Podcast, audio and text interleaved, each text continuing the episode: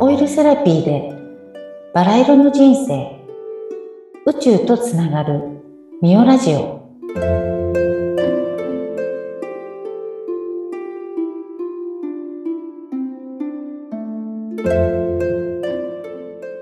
こんにちは、オイルセラピストのミオです。本日は開運美術のユミ先生をお迎えしました。ユミ先生、こんにちは。こんにちは、ミオさん。お呼びいただきありがとうございます。ありがとうございます。なんかね、先日、オイルセラピー来てくれて、で、ローズオイルの話したらすぐ代理店になっていただいて、はい、ね、はい、ものすごく話が私はしやすくって、っていうのはやっぱり志がね、目指してる方向がすごく同じだったなと思って、うんうん、ね。そうですね。そう、それで早速なんですけども、ユーミン先生のお仕事をね、ちょっとお話ししていただきたいんですけど、はーい。はい。ということでね、ミオさんのラジオをお聞きの皆様、はじめまして、開運美術先生ということで、非常に口周りがめんどく、もうむよむよってなっちゃうんですけども。はい。まあ、最初、もともとね、開運先生ってあの名乗っていて、うん、YouTube をね、あの、一人目を生んださんねんまえぐらいから、結構一生懸命にひゃっぽんぐらいね、開運断捨離、断捨離についての動画を結構いっぱい上げていて、で、その時に、私やっぱりこう、もともと教員だったんですよね。うん、なので、その性教育っていう部分もすごくやりたくてというか、なんか今の教育に性教育がほぼないんですよね。うんうん、ないので、その問題点っていうのもすごく抱えていたから、自分がそのほら、産むっていうのはさ、何回あるかわからない、はい、奇跡的なことじゃないですか。うんうん、今ね、まさにもう、妊娠はちかげつ来月に出産ですもんね。ちょうど臨月、だからまあふたりめなんですけどね。だからひとりめの出産の時に、うん、あ、この、なんか、思いとか、その、なんかこう、妊娠に伴う体の変化とか残しておきたいなと思って、まあ、断捨離のその開運動画とともに、妊娠動画も実はさんじゅっぽんぐらいね、上げているの。だから妊娠初期の体のことはとか、心のこととか、こんなことを準備した方がいいとか、運動どうした方がいいとかね。なんか自分なりに、あの、予防医学をはたちぐらいから突き詰めてやってきて、今じゅうごねんぐらいで経ってるんですけど、そのまあ健康分野や心の問題とかいろいろとこうね、組み入れてきて、妊娠したっていうところでそれを活かしたいなと思って、そういうのを YouTube に上げていて、で、そして今なんで開運美術先生っていうふうについてるかっていうと、まあ、膣ってね、まさにあの、下の穴の膣のことなんですけれども、うんうん、うんうん、なんですけど、えっと、そこをね、やっぱ性教育の象徴というか、まあ女性の、これ女性にしかない機能、ね、うん、男性にはない穴なんですけれども、なんかそこのデリケートゾーンっていうところに、私がこうずっとやってきたこう心の解放、女性が本当に本来の自分のままで生きるというか、本当にやりたいことをやって人生を謳歌するっていう姿を自分が見せようと思って教員辞めてね、その背中をこう子供たちに見せたいなというので、こうやりたいことやりきるぞっていう思いではちねんかん教員辞めた後個人事業でやってきてるんですけども、うん、そうそう、その中でやっぱり女性の解放、自分自身の解放だよね。まず自分自身の解放がテーマ。うんうん、いろんなこと自己啓発だったり、感情解放だったり、アロマだったりをこうやってくる中で、なんか最後たどり着いたのが膣のケアとかデリケートゾーンと向き合うことだったんですよね。うんうん、だからそのデリケートゾーンを自分がケアした。要は、アロマの先生とかやりながらも、あ、一番下の穴って全然ほっぽってたわって気づいて、うんうん、産後の尿漏れも始まりの、うん、もう切羽詰まる状況で始めたわけですよね。なんか尿漏れに、はい、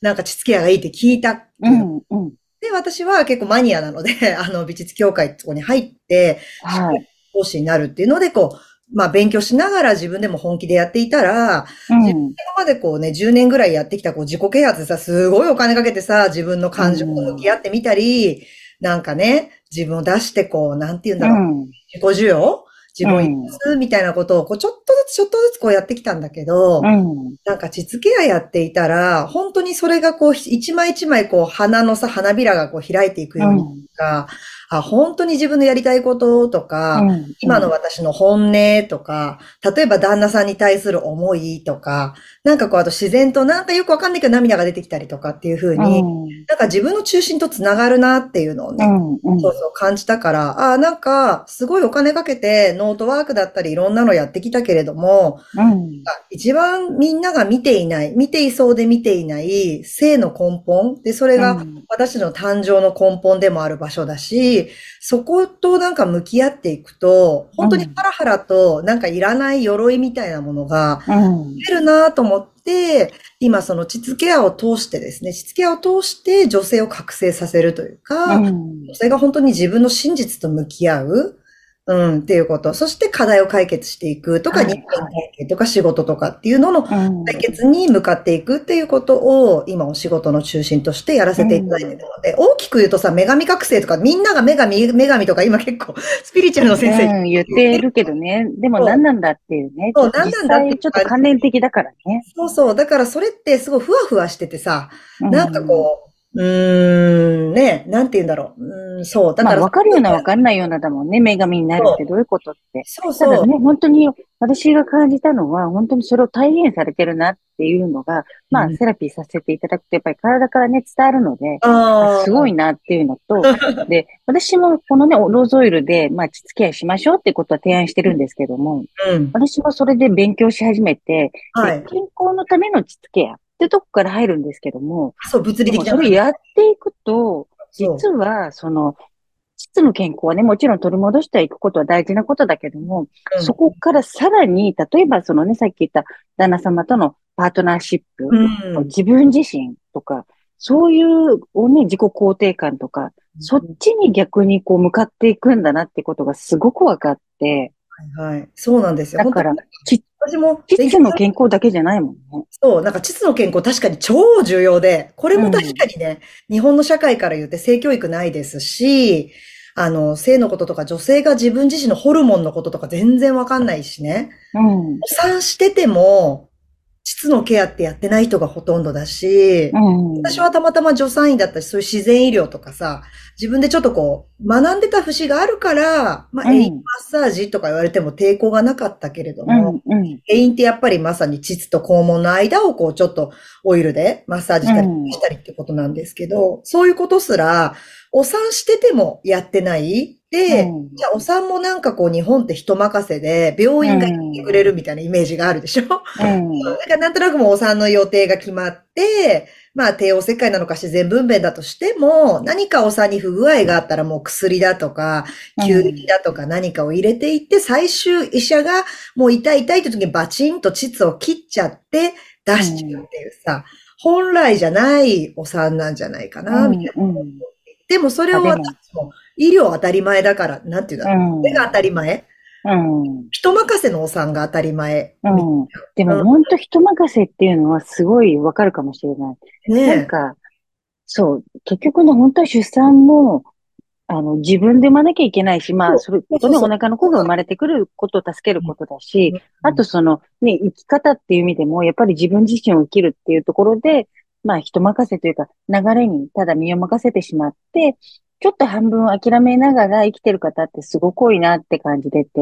うん、でも膣ケアをきっかけにね、なんか自分を生きるって何なんだっていうところに向かい合っていくと、本当に大きな変化がね、起こってきますよね。本当に。だから、私もその見た目のさ、黒いとかね、匂いだとか、うん、確かに子宮筋腫とか尿漏れとか、それももちろん、改善する可能性がすごくあるし、うんうん、結果が早い。それはなぜなら、実は筋肉であり粘膜だから、うん、筋肉ってね、例えば使わない、片腕使わないでギブスしてたら、その片腕細くなっちゃうように、うん、使わなかったら劣化してくち、縮んでいくんだよねって、うん、当たり前の話なんだけど、うん、いつも私たちってなんか能動的に動かすってあんまりないじゃない今の世の中って。うん、昔は、やっぱりこう、巻き割りだとか、この腰のあたりをすごい使ってたから、うん、ある意味能動的に動かせる人たちが多くて、コントロール、月経血とかもコントロールできてたって聞くけど、うん、今私たち生理ナプキン当たり前でって、中学校からみんな使ってるわけで、うん、全然こう、な、要は血も垂れ流しだよね。血も垂れ流しで、受け皿があるみたいな感じだから、うん、ある意味本当に能動的に膣を動かす、筋肉を動かすなんてことは、私たちの頭に全く多分ないんだよね。その膣ケアとか学んでいかないと。ないですね。うん、で、昔は私も調べて、ひゃくねんぐらい前って女性の寿命もまあ男性の寿命もそうなんですけど、ごじゅうちょっとぐらいだった。だから、あんまり更年期の問題とかね、子供を産んで、まあ人生を終えてたんで、あんまり問題になってなかったんですよ。確かに確かに。でも今はね、逆に、ぱい多いからさ、あの、生理のお休みも多いのよね。うんうん。そういう時って生理とかなくなるじゃん、に、さんねん。うん。だから、ある意味、生理の回数とかも、その、生理のお休みっていうのもあって、ちゃんと、父とかその、月経っていうのをこう休ませてね、なんかこう、機能回復ができたらしいんですけど、今ってほとんど一人産むか産まないかとかさ、うん。産まない人もいるわけでさ、なんか月経。使ってないよね。すっごい大きな問題みたいな、ピーエムエス だとか、寝込むとかね、うん、なんか、当たり前の、こう、性の、こう、誕生の、別にそれは産むことに関係なく女性の象徴みたいなものなんだけども、うん、それがすごいなんかさ、めんどくさいことみたいな、うん、私の毎月のいっかいはこのいち、にしゅうかんずっと憂鬱ですみたいなさ、うん、だって生理痛とかあったらそのいっしゅうかんずっと辛いわけじゃない？ねえ、うん。なかなかすごく疎まれるものとして月経っていうのがなんか今って、捉えられちゃってて、うん、そう、だからそれをほら、薬でコントロールしちゃって、ピね、なんだかピッとかれた、うんずらしちゃったりとか、うん、なんかすんごいことだなと思っているんだよね。うん、うん、なんかそれ自体もすごく違和感。あの、お産が人任せだってのもそうだし、月経ということ自体が、神秘の体の、ねうん、デトックス機能、女性で言えばいっかげつにいっかい悪いもの出せるっていうさ、血とともにいろんなの流れるっていう点では、すごくなんか男性より女性が、なんか寿命が長いとかいうのも、うんなんかこう、このデトックス作用があるからだろうなってか、うんうん、なんか感謝する。まさにそうですね。うん、なんかすんごいさ、嫌なことのように思ってる人の方が多くないみたいな。うんうん、でも生理があるためにね、女性ってやっぱりその時、その時ごとに体を調整するね、チャンスを与えられてるようなものなので、あと本当に、あの、排泄、デトックスで体のね、汚いものを出せる時間なので、うん、貴重な、本当はね、あの時間ですよね。うんうん、そうそう。だからなんかこう、こう性ということ自体が、やっぱ、あの、これは性教育が日本にはなくて、世界はもっともっと進んでいるので、うん、例えば、